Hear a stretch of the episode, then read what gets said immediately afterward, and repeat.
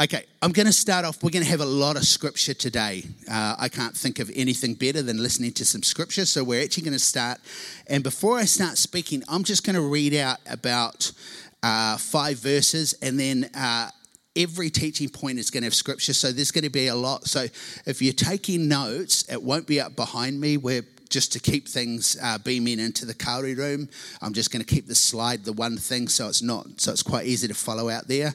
You might just want to write the references down and re-listen to them on the podcast or look them up later, but I'll be zipping through scripture quite quickly. So the first scripture is 2 Peter chapter 1, verse 12. So it's, therefore, I will always remind you about these things, even though you already know them and are standing firm in the truth you have been taught. Second one, and you'll start sensing a bit of a theme coming through. 1 Corinthians 15, verse 1. Let me now remind you, dear brothers and sisters, of the good news I preached to you before. You welcomed it then, and you still stand firm in it. 2 Timothy 1, verse 6. Because of this, I remind you to rekindle God's gift that you possessed through the laying on of hands. And just a couple out of the Old Testament, Genesis 32:30. So Jacob came to a place, Peniel, saying, it is because I saw God face to face, and yet my life was spared. And Jacob again in Genesis 35. Jacob and all his people with him came to Luz, that is Bethel, in the land of Canaan, where he built an altar, and he called that place El Bethel, because it was where God revealed himself to him when he was fleeing from his brother. I don't know if you made the connection, but one of the things that I've realized in my journey with God is that God sets up situations to remind me about how good he is. And if you listen to those opening verses, Paul is speaking in I think the first 3 of them, and he says, I want to remind you, you know this, but I'm going to remind you about it. And quite often prophets of old would speak to Israel, and before they came up with the new message that God wanted to remind them, or the key point that God wanted to bring up with them, they would take Israel down a track of reminding them all the stuff that God had done, how he had brought them, how he had created them as a nation. He had brought them through the Red Sea and delivered them from death, and this had happened and that had happened, and battles had been one in that, and on to other situations where it talks about Jacob. His life was spared, and he built an altar. He built an altar to set as a reminder, so that when he passed by that place again, he would stop and say, that's right, this was where God spared my life. I should have died, but my life was spared. I should have died to my brother Saul, or, you know, I could have, he was out for blood and he could have killed me, but God spared my life. And so God uses memorials and altars and situations to basically become points for us to look back and actually recognize how great God is. Isn't that cool? How God great is. Because the whole thing is to remind us to, one, keep going, and how great God is. And God uses it to motivate us and direct us and redirect us and push us this way and that way and keep us encouraged and going. In Exodus, it talks about that God took Israel, and they had crossed the Red Sea, and they were traveling, and it says that God took them around this way, which was actually not the it was actually easier than the other way. And the reason why God took them that way was because he knew that if they went the other way, it was so difficult that they would give up and turn back. So God journeys with us and he sets things up and ways of getting through situations to get us to where he wants us. And so what I want to do today is talk about 10 reasons to get excited. And my message today is start getting excited. I don't know about you, but I'm excited we're back together. How are you? Yeah? This is exciting. We are back together. We haven't met for what? What's it been, about 5 weeks? It's exciting. We're back together. The gang's back together again. It's cool, you know? It's great. We're back together. And so I've come up with 10 reasons why we should get excited. And the first is this.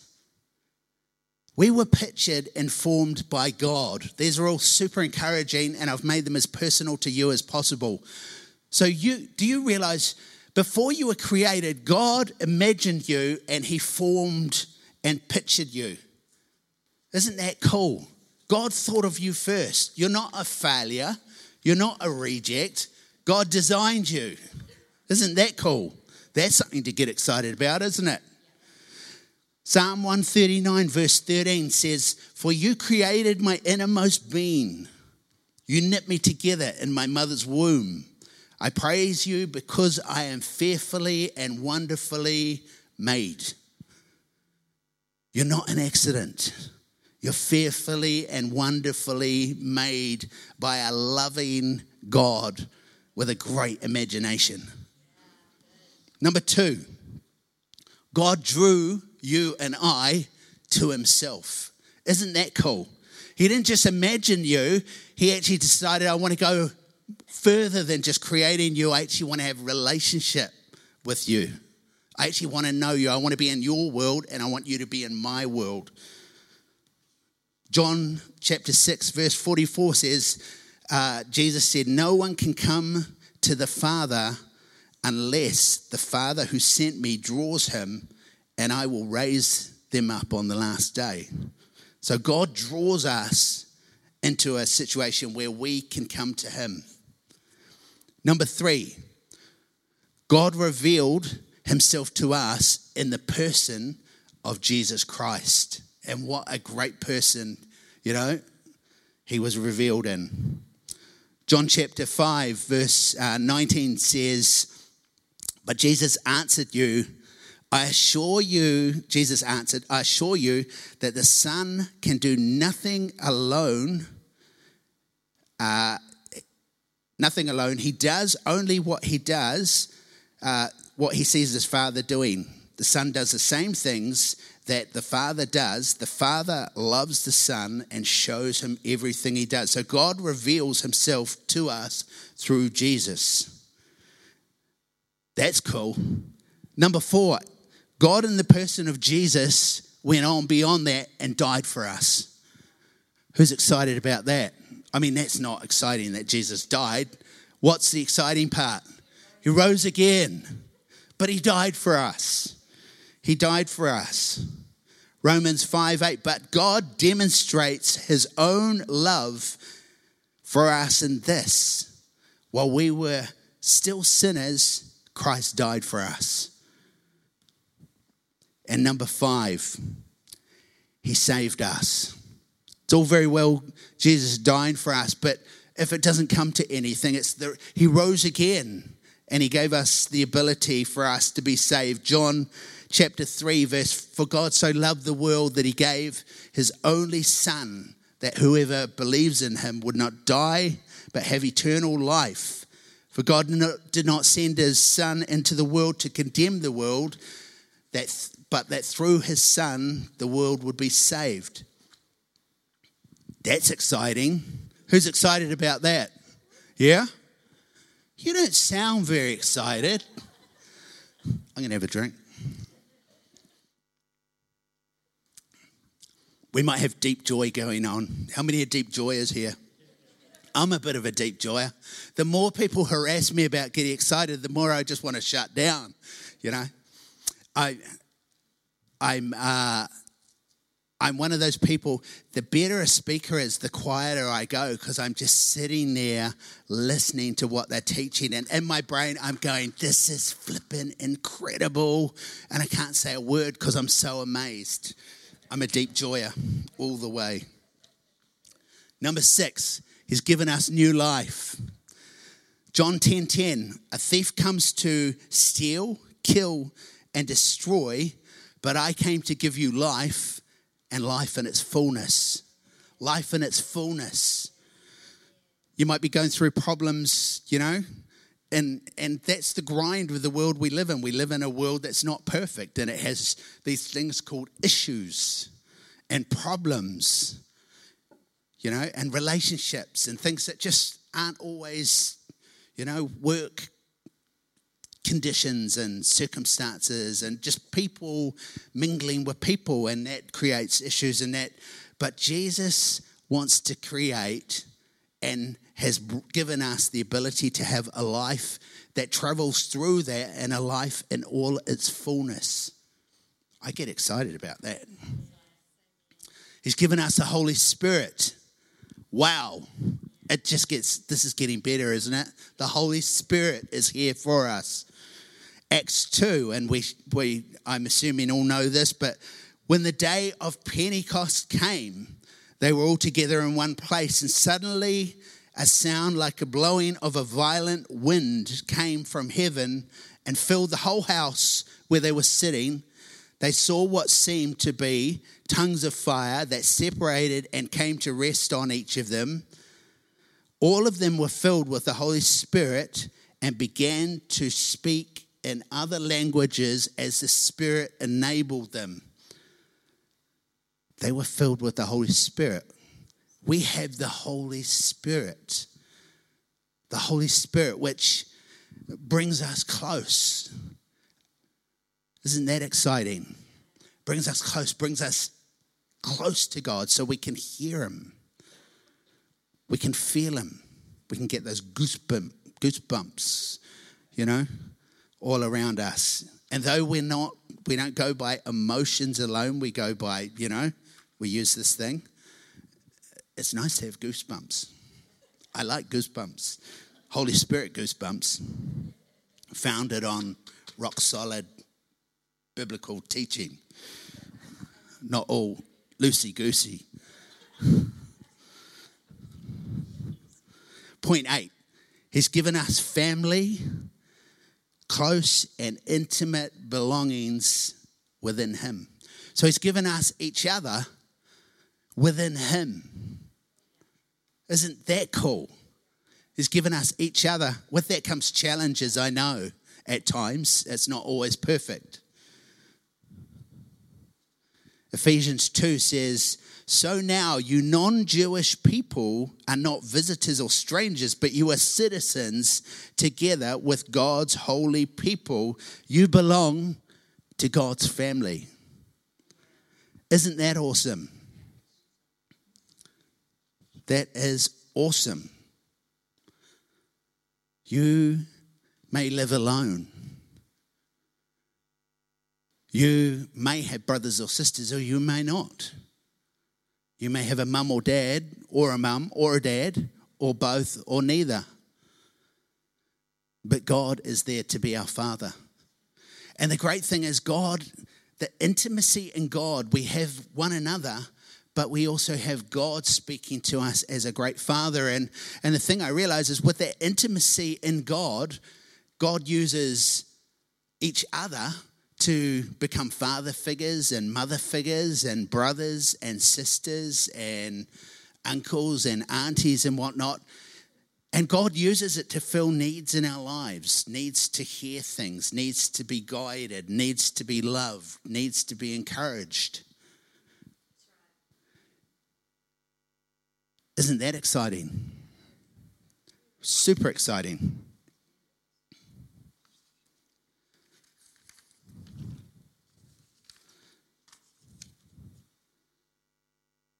And point 9, God gives us community, which is that again, isn't it? Community, to receive and to contribute. To receive a whole bunch of stuff, but also to provide a whole bunch of stuff, to help others in our community. And he also gives us a community outside of church that we're allowed to impact. That's a privilege. That's a deep privilege, huge privilege to be able to share God with others. That's not a cost. That's a privilege to be allowed to talk about Jesus with people who don't know Jesus. Wow, that's exciting. I get excited about that. I get so excited when I get to share Jesus with someone. Jenna and I, week before last, were in Foxton Beach, and we were chatting to a guy there called Rick, and Rick is an atheist. And it was really cool because we were kind of talking about spiritual things and talking about God, and he was telling me how he didn't, you know, he's coming up 80 years old, but you'd think he was 50. He's so sprightly, and so it's just incredible. But he was saying how his dad said to him, why not have a foot in each camp? So if you're wrong, you at least have a safeguard. And I'm thinking, that doesn't work. It doesn't work like that, Rick. It's all or nothing, mate. You're both feet are in the camp, you know, not one in each. God doesn't do half deals. He does it all or nothing. Signed in blood, Jesus' blood. Yeah. But it was great because he said, oh, it's too late for me anyway. And I said, Rick, it's never too late, buddy. It's never too late with God, you know. But it was just so cool in a really non-confrontational way. And we both like each other. And, you know, but getting to share Jesus with someone who, and I didn't even go down the road of how difficult it is to consider yourself an atheist when you haven't traveled the universe and can't factually actually say there is no God.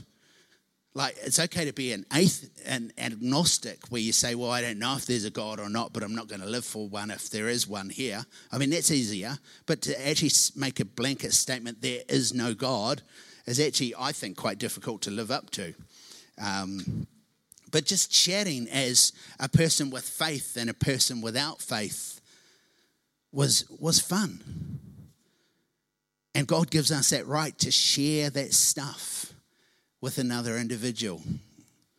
And it's exciting. Number 10, he made us ambassadors of his kingdom to promote, protect, and populate. He made us ambassadors of his kingdom to promote, protect, and populate. 2 Corinthians 5 verse 20 says, we are therefore Christ's ambassadors, as though God were making his appeal through us. Wow. He doesn't step in. He lets us do it as if we were him speaking on his behalf. That's how much he trusts us. We implore you on Christ's behalf, be reconciled to God. So here's Paul talking to a group of people, and he's saying to them, you know, we are God's ambassadors. And I'm saying to you, you are God's ambassadors. When you're out on the highways and the byways and your workplaces and your learning institutions and your government departments and your private practices and your hospitals and your schools, you are God's mouthpiece, his ambassadors. I'd get excited at that, personally, but that's all right. I don't mind that. It doesn't matter. It's okay. So it's quite short. But listen to it again, because I'm going to go over it all again. You ready? We're going to start getting excited at this point, okay? Here we go. Ben can come up. Sorry, I'm 2 points after inviting you. You ready? Yeah. Feel free to start getting excited. We were pictured and formed by God who drew us to himself. God revealed himself to us in his son Jesus who died for us. Wow. Is that good? Yeah.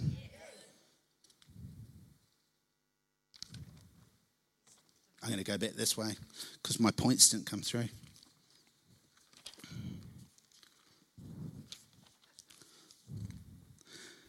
God revealed himself to us in Jesus Christ. God in the person of Jesus Christ died for us. He died to save us and give us new life and the Holy Spirit. He's given us close and intimate relationships in family. He's given us community to receive and contribute, and he has made us ambassadors to speak on his behalf. Isn't that cool? How about we stand up and get excited, give God a praise clap. How does that sound? I don't normally do this, but get excited. God is amongst us. I'll pray for you, eh? I'll pray for you that God invades your world. Sorry, you've been harassed a little bit this morning by me and the whole get excited thing, but I pray that God goes out with you today, that he takes you along with him as he goes in to talk to people into their world this week, to share how he loves them, how he cares for them, how he's got plans for them. And I pray that he gives us the words to share that. So, Father, we come to you. We thank you for all the good stuff that you do in our lives. We thank you that you thought about us before you created us. Then you created us. Then you drew us to yourself. You brought Jesus in so that we had a way to come to you.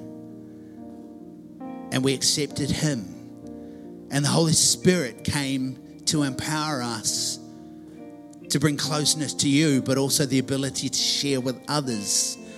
You've given us family, friends, and the opportunity to be your ambassadors and to share you with others.